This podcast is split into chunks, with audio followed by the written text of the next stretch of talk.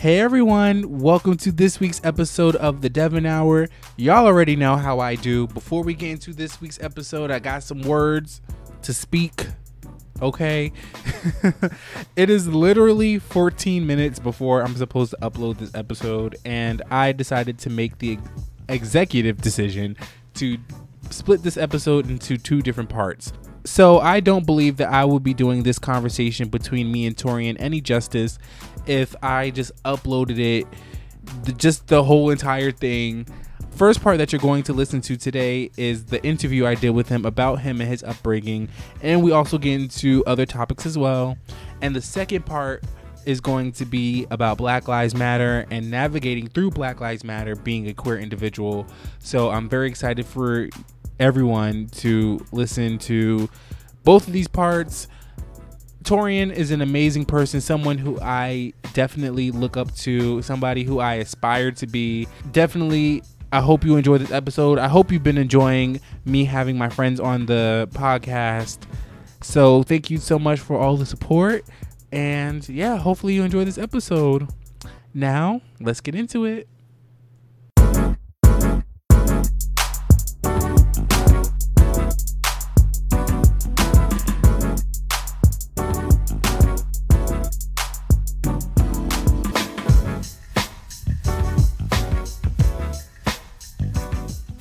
Is that checkers in your cup? Is that checkers cup? It is. Oh, it is you checkers cup. You intellect. only the real, only the real ones really know about checkers. Oh, checkers is the shit. Checkers is it. It's where it's at. Absolutely, their fries are amazing. The burgers are it. Is this bur- this uh, lemonade I got is amazing. Is it like in all the right spots? Is it just regular lemonade or is it like a slushy lemonade? No, no, no. It's a regular lemon, uh, Minute Maid lemonade. Ooh, because if you get the slushy ones, you throw some Hennessy up in that bitch. I'm not a Hennessy kind of person, but I mean, if it works for you. you don't do Hennessy. Are you dark or light? No, I. So I'm a. I'm a, a dark. I'm a whiskey man. I love whiskey. Love whiskey. Honey Jack. Mm, ooh, straight, uh, that's my go-to. Your age got, showing. I, that's fine. that's fine. I'm whiskey, more than okay with that. Whiskey's cute. Um, I do enjoy a nice honey jack as well, on the mm-hmm. occasion, depending on the function, of course. Yeah, um, and you can you can have it straight. You can add it. You can have it with lemonade. You can have it with ginger beer. You can have it with ginger ale. You know, it's so versatile. Okay, we love versatile. Speak for yourself. I'm just. we, we we starting early. Okay. All right. and we're recording. All right. Oh shit! This is gonna be the funniest shit to edit. I swear. Okay. All right. Hey everybody, welcome to the Devon Hour. I'm your host Devin. Thank you for taking an hour out of your day to listen to my bullshit. okay, welcome to the Devon Hour. So today we have a very very special guest. Um, today we have someone who is intelligent, eloquent, and very active in the LGBTQ community, working as a life coach an HIV prevention educator and host of the Catch My BAG uh, Black and Gay podcast. Someone who I admire, Mr. Torrian. Welcome to what's the Devon up, Hour. What's up? What's up? Uh, thank you so much for having me. I uh, appreciate the invitation. Um, all of that information came from your LinkedIn. Shout out to LinkedIn. I need to update her. but your LinkedIn is fire. Like you have everything like intact. I need to get on your level. Like it's so good. You know, I thank you. Um, it took a lot of uh, work to get it there. Um, but you know, yeah. Listen, you you got to market yourself in every possible platform you can. So, you know, yeah. If you need real. some help, let me know. I got you. Oh, please. Oh my gosh. I'm in need. Let me tell you. One thing college did not teach was how to was how to perfect that LinkedIn account. Okay. They always tell okay. you they tell you that you need one, but they don't tell you how Right. to keep it updated, how it should look. They don't have any. They didn't give me any of that information. Half the time that's because they don't know, but we ain't gonna talk about that. We ain't gonna bring that up. Okay. Yeah, let's not get into school. I just had. I've been dragging my school for like the past month. I saw, I saw you going in on uh RSS at King. Yes, Torrian. Mhm. That whole entire situation. Listen, and you know I'm here for the fuck shit. I'm here for it. Shake the table, flip the table over. I'm here for it. Yeah, I but celebrate it and I absolutely affirm it. yeah, but that situation was so wild. Like it, it started at the end of October, all the way until January, all the way into the new year. So me and my Oh. uh, my partner, we were like going back and forth with this nonsense about this gay ass bulletin board for legit months, and it was like the first time my school has seen something queer. Um, Right. that represents that's being represented by an RA. So it was oh my god, it was hell. And just for one of our advisors to be a fucking queen himself, like Listen, you know, sometimes I, I say this and I say this with love.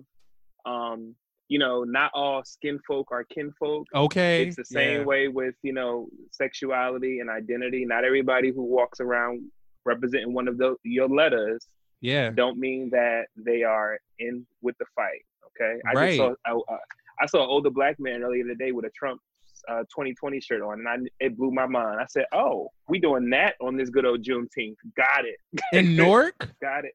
In well, it wasn't in Newark, it was in Kearny, but Oh Close enough. no. Oh, no.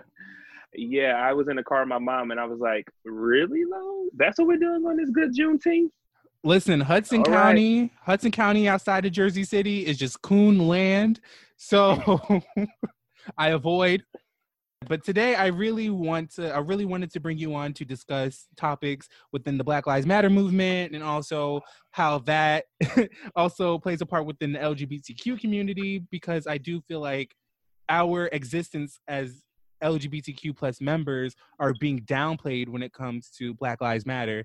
So definitely, I want to bring that up. But first, I want to get into you and uh, your experience, and you know, just for people to get to know you, because um, I didn't tell you this when I was a guest on the on the podcast, but how Okay. I found you was through GLAAD. Oh, okay, through that um, campaign that they did. Yeah, so I saw them post you, and I was like, "Who? Who's that?" First, I was like, "Oh, that's a snack." Okay, who? Let me just go ahead. Let me it's go a ahead whole and go over there. Okay, whole mill, six five mil over this side of town. and I was like, let me go see what this one is about. But then I saw that you did so much work, and then I started to do some research, and I was amazed because you have done a lot within the past couple of years, at least. Even you started your own LLC. Period. See, you, you hear that? LLC. I did. Love that. yes, thank you. So, what initially made you like become so active within the community? If I'm being honest and transparent, um, I didn't always see myself as a queer person. Mhm. Um, you know, my my start my story is not much different than other individuals who struggled with their sexuality and made decisions based off of their perception of what the community was out in you know in society. Um, chose to not deal with or to just kind of separate themselves from it. Mhm. Um, and so I was living in Atlanta, um, and I Atlanta is like a place that I love. That's like my second first home. Mhm. Um, and you know that's really where I learned to accept Torrian, to know Torrian, to discover Torrian, um, and then to really leap into being Torrian authentically and unapologetically. And so when I was moving back in um, to Jersey from uh, in 2010, um, I was looking for a job and literally got a job um, working in the HIV world, um, only as an office manager. But you know, I would hear meetings, I would sit in meetings, and I started to hear how the virus was impacting Black queer people. And I said, I need to do something. I want to do something more direct, dealing with the community and working with the community. And so maybe about nine months after that, um, I decided um, I got a job, and literally it's been that way since then. You know, Mhm. um, when I look back over my life, I think certain experiences in my life groomed me for this kind of a work. Yeah. Um, and so I, I, it may seem like happenstance or by chance, but I really believe that I would, you know, you know, this is a calling. Like everybody is not able to do this kind of a right. this kind of community work. Um, and so, you know, I'm I'm grateful. It's it's been a long ride. It, it definitely has its ups and its downs, especially when you are really about the community and it's not about you. yeah. Um, you know, it can be very taxing, especially when again when you have all of these identities and all of these intersections, right? Right. um, and on every level of your intersection um, there's some kind of resistance or there's some kind of force that is trying to prevent you from being who you are authentically. And so i just you know my thing is just to up, uplift and up and um, and build up my community which is why i started my llc uh, mounted wings group um, just wanting to give back to my community and help my community see themselves, rediscover themselves, and believe in themselves and take a leap, you know, and so that they can ultimately start soaring and, and all of who they are authentically and be their best selves, most authentic selves. Yeah, and what's really good is like since you are this voice and you and it's, it's a lot of braveness that that goes into like being that voice and being visible. You know what I mean? And being Yeah. active. So how do Yeah. you kind of like how do you deal with do you feel like you have like the community on your back a lot of the times? Like do you like feel the weight of it a lot? Of course, of Yeah. course, you know, but I always say that's why God made me with these broad shoulders that made me six five so that I can handle the weight of all of this. Yeah. um, but yeah, it definitely, you know, is a weight that we carry. Um, but I try my best to not carry it alone. Um, Mhm. and so, you know, I share it with those other individuals who are fighting this fight. I share it with the community members who haven't learned their voice and don't have the space to, to lend their own voice. And so I carry it with them in, in many different ways. And so, yeah. you know, it, but it, it definitely is, um, it is definitely taxing. It, it's, it's taxing. especially when you start witnessing what's going on with other communities that are less privileged than who you are like when we start talking about the trans community and their struggles and it's so Yeah. it's it really does weigh on you because you know as members we understand what it's like to be oppressed and how to what it feels like to be put down for who we are. So just seeing somebody within our community just put be put down even more Right. it it really is it really does hurt a lot to like witness that. But being brave enough to be that voice um i think also kind of uh counteracts that that scariness of it. Yeah, I mean, to your point, is it's definitely you know, I, which is why I always find myself getting angry when I think about um, oppressed people become becoming oppressors, right? yes. And that really bugs the fuck out of me.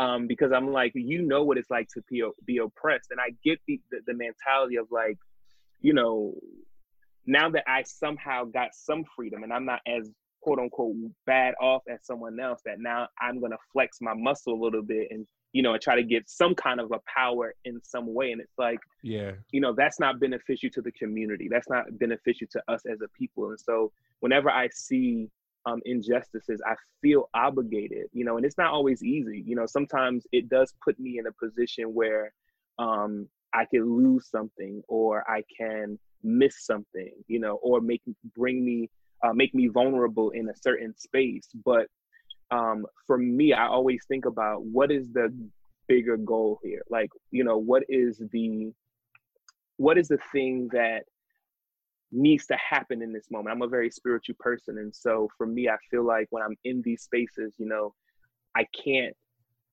i can't just toss it and just sit there and, and be a me person. You know what i mean? I have to stand up for my community. I have to stand up for the voiceless um, because that's what that's the space that i've been called to yeah and in a perfect world everybody's like that you know what i mean like everybody would would like take their experiences that they have felt like Yeah. being oppressed and use that as a way to assist others because they know what it feels like but unfortunately we don't live in that in that perfect world and we still have know? queer men, gay men, gay cisgender men who are putting down and oppressing uh, trans women, or even just Yeah. feminine gay men. Like it's okay it's really it's really nutty out here, and I just can't understand it. I honestly I just blame everything on white supremacy. That's what that's what all boils down to me. I just blame everything on white supremacy because like Yeah. everybody who has some type of a leverage always wants to try to reach that top of this social hierarchy but at the end of the day it really shouldn't have to be like that we should be wanting to work with each other and uplift others instead of just doing this for selfish reasons Right. I think I share in that that blaming it on white supremacy. Blame it on a white man. A white man did everything. for real i blame everything on them Uh, Right. I'm, my foot is never off their necks okay okay. never And it should and it should never come off until there's equity for all. okay and then that's our declaration of independence right? Um, right. so what made you want to like focus on um, hiv prevention and education So uh, again, I think that was just what I was called to.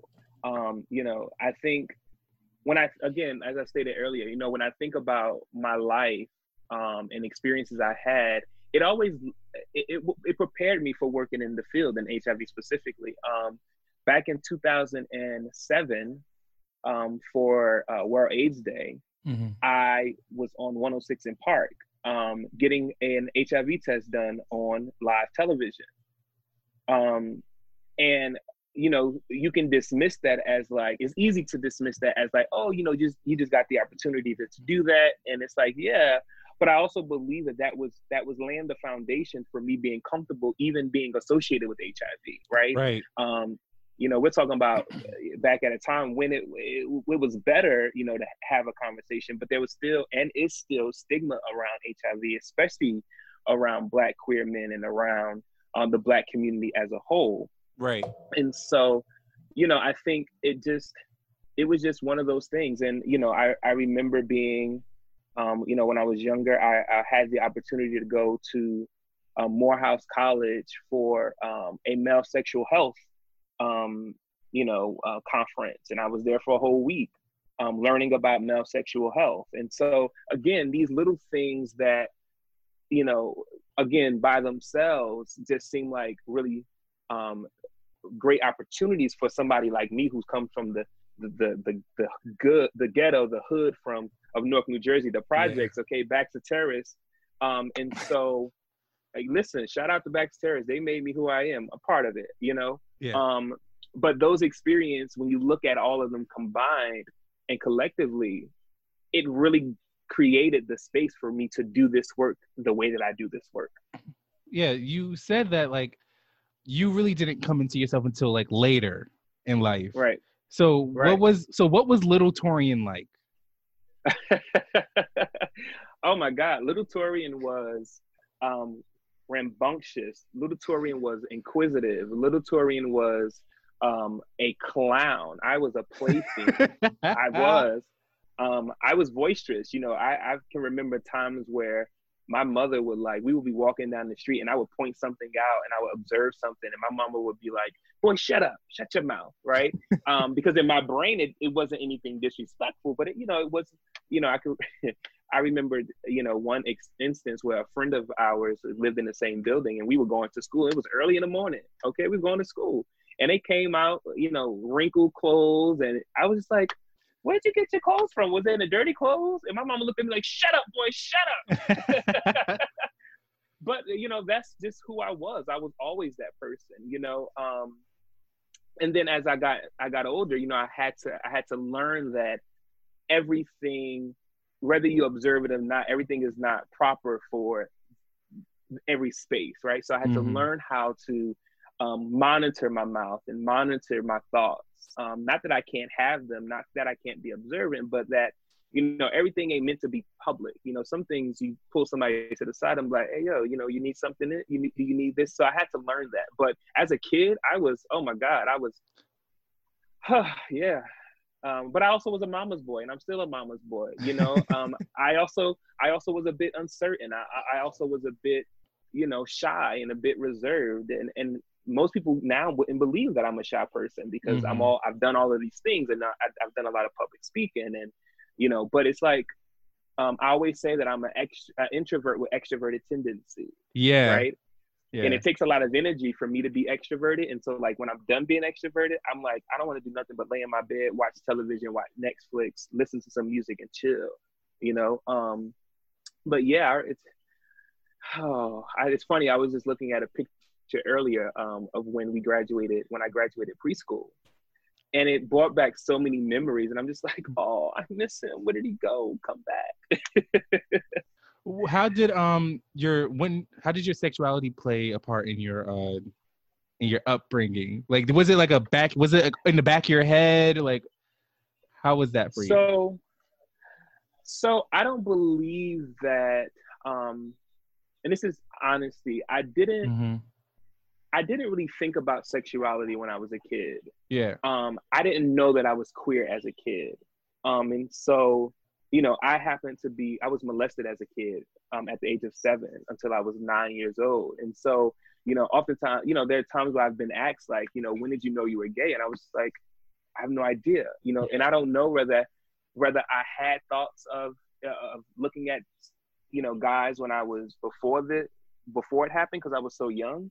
Um, I do recall that once it happened that I did start looking at guys, um, but even still, I didn't associate it with identity. I thought that maybe it was just, you know, um, I don't know, just like something because I had been molested that now is just like something as a result of that, right? Right. So I never really made, I never connected the dots. It wasn't until I became, I got into high school, um, when I started to like lash out and kind of, you know, start looking at life and how um, the world around me was looking. I just wasn't happy with a lot of things that I really sat down. I was like, okay, I need to start dealing with this because I started feeling angry and I started feeling the person that I knew began to morph and change into somebody that I wasn't very happy with. And I didn't want that person to be my reality. Right. And so I made a decision to go and heal those broken places um, so that I can be my um, healed, the most authentic self. Yeah. Thank you so much for sharing that. Um, but I feel like there is, for a lot of people who do figure themselves out at a younger age, I feel like in the mm-hmm. sense that there's a little bit of a privilege that comes with that because you kind of you get to like deal with that a lot longer than people who kind of find out who they are a little bit later in life. Like for me, I didn't figure out I was gay or queer until I was um like 11 or 12. Like that's very early on. Yeah. You know, and then I got to learn and kind of go through the, the the the struggle and the troubles or whatever until I got to high school and I was like, well, fuck it, this is who I am. And yeah. that's what it was. So that that's my little bit of privilege that i have that i get to figure myself out early on in comparison to others who just don't know until later. Definitely. I, you know i think there's a double-edged sword to um being younger when you realize that there's a difference in your identity. Yeah. Um as well as there's a double-edged sword when you wait a little bit longer or later i should say before you start you know, learning about your orientation and identity. Um, I went to all boys high school, and um, I did. I went to. Did you go to St. Ben's? I did. Class of 2004. Whoop whoop, bula bula. Oh, shout out to St. Um, Ben's, darling. Yes, garnet and gray. Um, but I, you know, and so of course when you're dealing with, you know, when you're in an all boys school, of course you're going to come across you know queer people and yeah, yeah. i remember being angry because of course you know people would um, say that they found me attractive or they would say that i was gay and at that time because i wasn't comfortable with having that conversation and i still was unclear for myself mm-hmm. um, i would lash out you know i would like be ready to fight i would be like cursing folk out and like and taking it to an elevated state when i realized that it had nothing to do with them it just was about me right? And so I honestly didn't come into myself. My very first boyfriend happened in 2007, um, July 2007. And so, um, you know, and at that time I was 20. Mm. Yeah. And so, you know, it, it happened later. And, and then a year later in 2008, I moved to Atlanta because I realized that you know, when you're from Jersey or wherever you're from, you know, as a queer person, I didn't feel like I could explore without the fear of am I gonna get caught? Is yep. somebody gonna, you know, catch me? Is, you know, am I gonna run into somebody? Or like so that played into my my mind. And so I would like wait to like one, two o'clock in the morning. I would go and, you know, do what I needed to do or, you know, hang out with people or whatever. Um, until I moved to Atlanta. When I moved to Atlanta, I was like, whoa, like I was free yourself. And um, I really began to explore and do it without fear of being caught and a Yeah. fear of like people would not accept me. Um, I, I got the ability to just be and freely be. Um, and yeah, I told my family September 1st, 2008. Ooh, Torrian. I know I was, I was, I literally just turned 22. Wow. Well, shout out to you for surviving Atlanta. Okay. Okay, I love that place. I love that place. I have yet to go to Atlanta. Don't say that in public again. Oh, why? What happened? Why would you not go to Atlanta? Like that is the mecca of black queerness. Like that is the mecca. That is the utopia for black queers. Like I need to go. Yeah, you, you do. Yeah, you need to make that happen. I went with like the last time I went to like Atlanta. I went. I was in College Park, so it really wasn't like Atlanta. But yeah, you know, it's definitely not the same. Um, but y- yeah, you definitely have to explore, and you know, and I, for as much um flack that Atlanta gets, yeah, um, for me, it's such a beautiful city. It's such a, you know, I love that it's the city, and you know it's the city, but you also it has this country feel. Like you when you down there, it's the city, but you know you're in the south. mhm. You know what I mean? The food is amazing. The drinks are amazing. The men are beautiful. Um, you know, it's just it's just a different. Atlanta always has a place in my heart, and I think one of those reasons is because I really dis- rediscovered Torrian in Right. Atlanta. You know, I, I got to own who Torrian was because of Atlanta. there's that real sentimental value for Atlanta for you. Absolutely. Yeah. Absolutely. Ho- Hopefully, I could go discover myself. And um, how did you like learn to really fully like love yourself, or is that still like something that you're working towards every day? Um, that that is definitely a daily uh struggle, and not Mhm. struggle, but that's a daily task. You know, um, I've said earlier that I'm very spiritual, and and I believe that it's like a yes every morning. You you have to wake up every morning with like I need to love me. You know, every morning is a, a a choice that you have to make, a decision that you have to make to love you.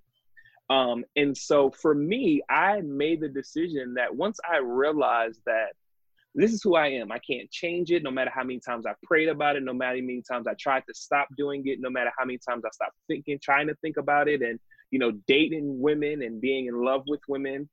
Um, to me, there just was this pull to the same gender. And so once I recognized that and I accepted that and I had conversations with the people, the closest people that I loved, and I, Mhm. I said it out loud, um, and they began to accept me because I began to accept myself unapologetically. Yeah. Um, I was like, child, who gives a shit about what anybody else say? Once, once mama and grandma was like, oh, we good, like you good, we love you. And I was like, the fuck the rest of y'all. I don't give a shit about who y'all ass. are. No, That- that y'all listen. Mama and grandma good with it. Oh, I'm a, I'm all right. that's real. That's real. For me, Yeah. it wasn't like uh, it wasn't like a conversation I had with like my parents or any family. Mhm. Um, because I've always, I was always such like a so head on with things. Like I was like, I'm not going to explain myself because I don't have to. Like that was me What- all the time. Growing up, And and you and understand that is a blessing, right? That's a Yeah. blessing because oftentimes we as Black queer men feel like, especially Black people as a whole, we often feel like we have to explain ourselves. You know, yeah, yeah. we have to explain why we feel, look, exist, all of these stuff, and it's like we ain't got to do shit. We exist because we are we exist, and that's just it. exactly like Period. after all these after all, a lot of years with me with like dealing with bullying and dealing with a bunch of homophobia growing up when i got into high school i was like i ain't gotta explain shit to nobody. I'm gonna do whatever i want to do. And it- like you said it is a blessing and it's also like this this inner strength like the survivor mode in a little bit kind of comes out. Because i was Yeah. like well I, I don't know how my parents might feel about this but i could care less because at the end of the day i don't want to be one of those people who went through life not necessarily knowing or living their true selves you know? Right. so like that was one thing and i was just like yo fuck it at this point and they didn't find Right. out or I guess they never really told me like when they found out or whatever. Mhm. But when I started uploading the podcast, and I was just so uh, a couple years back, my freshman year of college, and I was just so open with everything. And I got a call from my dad, and he was just like, "I love your podcast," and I was like, "Period." and I said, "That's it. period. And we're gonna leave it right, Right. there." Right there. Ain't, don't have no conversation. We don't need to have no conversation. yeah, We're good now. And my mom has always been and my mom been such a big supporter of uh, of the podcast and stuff too and um nice. so yeah i guess that's definitely like a, a privilege that, another privilege that i have within myself having parents who Yeah. you know don't necessarily question and they were Yeah. just like well it is what it is and just keep it Right. pushing so Yeah. And I think it's also important. I don't think parents really truly understand the gravity of the support that is given to a queer person, a queer Yeah. kid. Like w- we know that it's it's important for our parents to love us and to support us, but there's a different there's a different um kind of like uh, there's a different strength that comes for queer people when their parents support them and they, they they're able to own who they are right Um, yeah you know especially because our parents are the first people that we expect to love us. So if our parents don't love us you know what does that set the stage for us as we're trying to date? How when we're trying to have friendships and make connections like that you know so i don't think that parents truly understand the gravity of their support when it comes to queer people. Yeah and i feel like when you do have that type of relationship with your parents it kind of becomes a little bit more intimate because the whole world is against you for your existence being black and queer but when you have your parents behind you it's like Yeah. that's that's like that's a feeling like no other like you feel unstoppable. Right. You i know- can take over the world. Yeah you can take over the goddamn world. Uh, Absolutely. shout out to the parents who support their queer kids okay? Absolutely. Shout out to the parents, okay? And we're hopeful for the parents who aren't and who don't. Yeah, you know, yeah. You know, I understand that it is a journey. You know, parents come in with a mindset of expectations for what they want for their children, never understanding that, you know, as humans, we have to walk our own path, and that may be different than our parents expect of us. And it doesn't mean that either one of you are wrong. It just means that you are who you are. And so just exist in that, be that. And your parents will come, they will find their way. I, I Mhm. can't tell you how long it will last, how long it will take. But what I can say is that the parent, your parents will come. They will come along for the ride. for real um so you started your llc the mounted wings group Yes. so how did that come how did that start Oh, so um, I uh, when I so oh my god, this was years. I had I told you guys, you know, I'm a very spiritual person, and um, when I started dealing with you know my uh, sexual orientation, and specifically when I started dealing with the trauma connected to the sexual abuse, yeah um, I said to myself, I want to be an outlet or a space for people so that they don't ever feel like they had to deal with that alone, right? Because I had to navigate that by myself, Mhm. right? I had to I had to navigate that for a really long time by myself before I decided to go seek help and go to a therapist. Um, and so I said to myself, I want to create the space for other black men, um, especially black queer men, um, who've been sexually abused, and for and so I wanted to be a nonprofit. And I was sitting one day in my um, in my room, and I was thinking about what would I call it? What will I call it? And um, I thought about the scripture that says, um, "Even youth grow tired and weary; even young men stumble and fall. But those who trust in God, they will mount up on wings as eagles. They shall run and not grow weary. They shall walk and not faint." Mhm. and in my brain it was like perfect that was it um and so i you know i started to think of a nonprofit and started to formulate a nonprofit and then um as time went on and this was maybe about early 2000s um as time went on i started to drift that and say you know what? I want to do life coaching. I want to do um you know something where i'm dealing with people right in a Mhm. different way than what a nonprofit would put me to. Yeah. And so i uh, that's what i did. I, I started it um, in 2000, october of 2018 and it's really just centered around um, providing coaching life coaching um, spiritual coaching as well as providing uh, consulting for individuals who may be providing services to queer people Yeah. um, and, and need to figure out like how best do I engage, um, enroll, and retain, um, you know, queer people into the space, specifically Black queer people. Um, Yeah. That's really my my work is with Black um, and Latinx queer people. Yeah, that's amazing. I absolutely love that. So how did it feel when you got featured on GLAAD? Like that's massive. Oh. That's that's major. Yeah, I mean that was like you know there there there are several points in my life that I am forever grateful for, and that I've always like will keep near to me, and that that was that's one of them. You know, I and then not only to just be featured on GLAAD, but to be you know connected um, to someone like Bayard Rustin. Right. Yeah. Like to me, that was like, wow, like this is how my community sees me, like a, a Bayard Rustin. Um, and so that was just a, it was like, it was so reassuring to me. That's like, you know what, Torrian, yes, you are doing the work. Um, and there was many times that I felt like the work that I was doing was being unnoticed and that it was falling on deaf ears or it wasn't being recognized. Um, and I had to take a step back and was like, you know, I remember thinking about that and, you know, it was just like a light bulb just was like, your time will come, you know, your time will come. And so having those moments like a GLAAD, just like, oh my God, it was so, you know, great. And then to share that experience with individuals like, you know, Guy Anthony and, you know, Twiggy Garcon and like all of these other artists who in their own right are doing amazing, great Yup. things um, within the community for queer people. I was just like, oh my God, like this is amazing. Um, I- it was, I was, it was so, uh, it's so surreal, so surreal. Shout out to they Deshaun Usher from Moby and GLAAD, um, who put it all together and uh, and thought enough of me to bring me into that space. Yeah, that's awesome. GLAAD Yeah. is GLAAD is an amazing, amazing, amazing organization.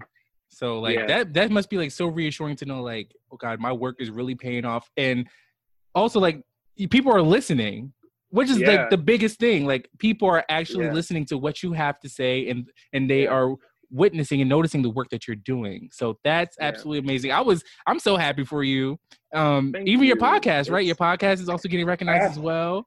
Like that's, that's another thing that's like surreal like you know that is being you know we had um if you listen to the last episode we had samson on. Yeah. um and you know to hear him talk about how you know he and um noah are like l- are fans of the podcast. I'm like what? We're fans of y'all like what are you talking about? You know so it was it's surreal and it's really good when you have that camaraderie within the queer community Ooh, what I yes, mean? yes. um, to know that we all can make it, like we all can have the space to be great and to share our thoughts and share our experiences. Because while some experiences are common within our community, how we experience them, how we live through them, how we what we become because of those things are all very different and individual to us. And so, you know, we all have the space to, sh- to do a podcast or to write a book or to, you know, write a play. It's, it's enough for us to all be great. We don't have to do this crab in a barrel kind of mentality of like, no, I can't, I don't want to support you. I got to pull you down. And, you know, we ain't got to do that. We can all be great because we're Yeah. all great. We're We- all great. we work better in numbers. We work better Absolutely. together. And so that's always something I'm stressing to other content creators and just our just people within our community within itself. Like we work better in numbers. So we need to Right. help elevate each other. And like how we said before, it's nothing like having that backing. Like there's nothing like having that support, especially when it's from your people. Whether that's Right. family, whether that's uh, the the community in itself, just having that backing just really help, really makes you want to like propel forward and just Yeah. bring more people along too, so they could also feel the love and feel that support.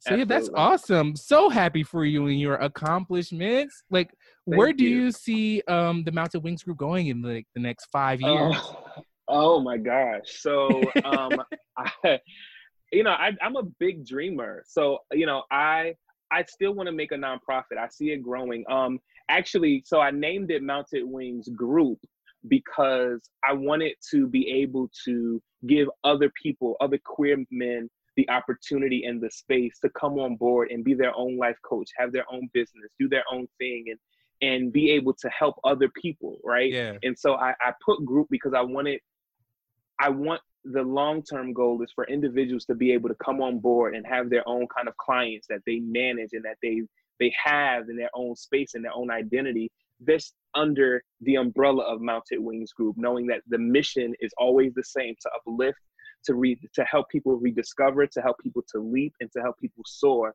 into their most authentic selves. Um, and so you know that's what i see happening. I, I see me bringing on other people who want to do the work however they choose to do the work and it's just great people who want to you know help uplift our community. And whatever that community is you know black queer trans um gender non-conforming whatever that community is um and so i see that happening. I also see you know it really doing something within the community. So doing more like um, social events and social things for the community and, and really pouring back into the community more than just having people come in and have one-on-one sessions with me.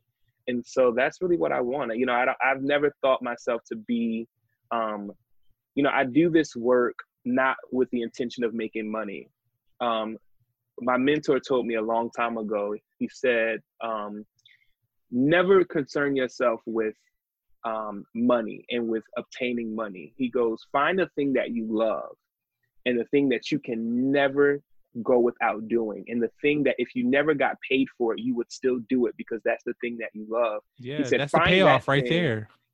He said, find that thing, and what you will realize is that you will work so hard at perfecting that thing that that thing will begin to make the money for you. Right. Um, but, but I definitely I mean, if I can make money in the process, I'm also not going to deny that. Okay, we're not gonna we're not gonna turn down a check. Absolutely not. Pay me pay me what I'm worth. All right. That's it for part one. Tune in next week for part two.